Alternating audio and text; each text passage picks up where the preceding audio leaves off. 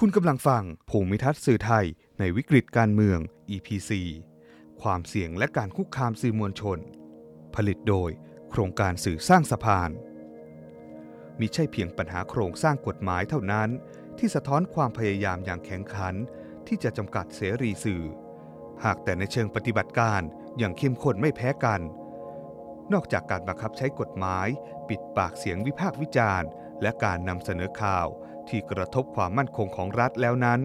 ยังมีการดำเนินการด้วยความรุนแรงต่างๆ จนกลายเป็นการคุกคามสื่อ โดยเฉพาะการทำร้ายหรือจับกลุ่มสื่อในพื้นที่ชุมนุม รวมถึงการติดตามข่มขู่ทั้งสื่อและแหล่งข่าว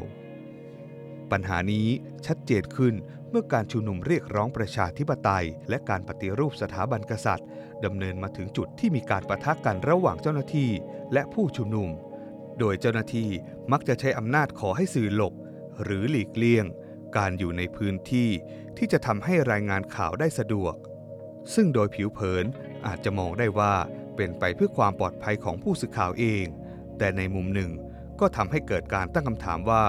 นี่คือช่องว่างที่ทำให้การปฏิบัติงานของเจ้าหน้าที่ไม่ถูกตรวจสอบโดยสื่อหรือไม่ เพราะโดยหลักการแล้ว เราไม่สามารถมั่นใจได้เลยว่า ในมุมที่สายตาสื่อสอดส่องไม่ถึง เจ้าหน้าที่จะปฏิบัติงานอย่างถูกต้องเสมอไป นอกจากนี้ความผ้าเรือนของนิยามความเป็นสื่อทำให้เจ้าหน้าที่พยายามแบ่งแยกระหว่าง สื่อจริง และสื่อปลอม สื่อพลเมืองหลายคนถูกปฏิบัติประหนึ่งผู้ชุมนุม ถูกจับกลุ่มและติดตาม เช่น กรณีผู้สื่อข่าวสำนักข่าวราษฎร ถูกจับกลุ่มขณะรายงานข่าวการชุมนุม ด้วยการถ่ายทอดสดในเขตดินแดง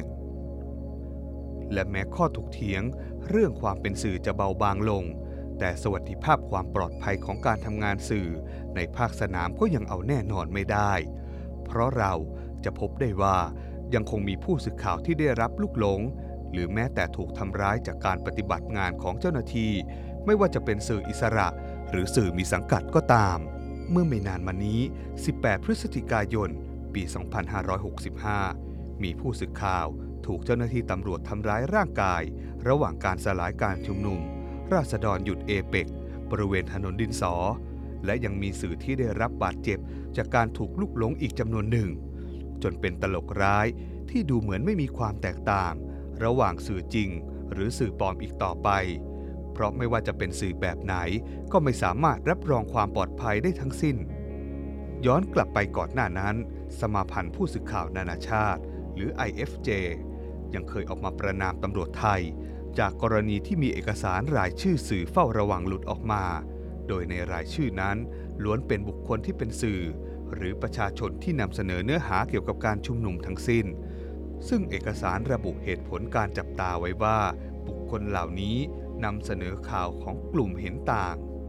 ยิ่งไปกว่านั้นยังมีการข่มขู่คุกคามแหล่งข่าว โดยเจ้าหน้าที่รัฐจนเกิดความหวาดกลัว ทำให้สื่อต้องเซ็นเซอร์ หรือลบเนื้อหาที่นำเสนอเพื่อความปลอดภัยของแหล่งข่าว เช่น กรณีที่มักเกิดขึ้นบ่อยๆ กับสำนักข่าววาตานี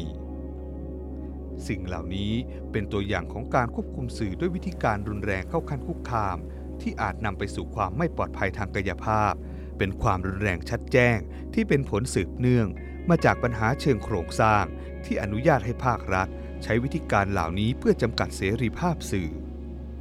และแวดวงข่าวสารยังมีความหวังอยู่ไหม เราจะแก้ปัญหาเหล่านี้ได้อย่างไร โปรดติดตามตอนต่อไปของพอดแคสต์ชุด ภูมิทัศน์สื่อไทยในวิกฤตการเมือง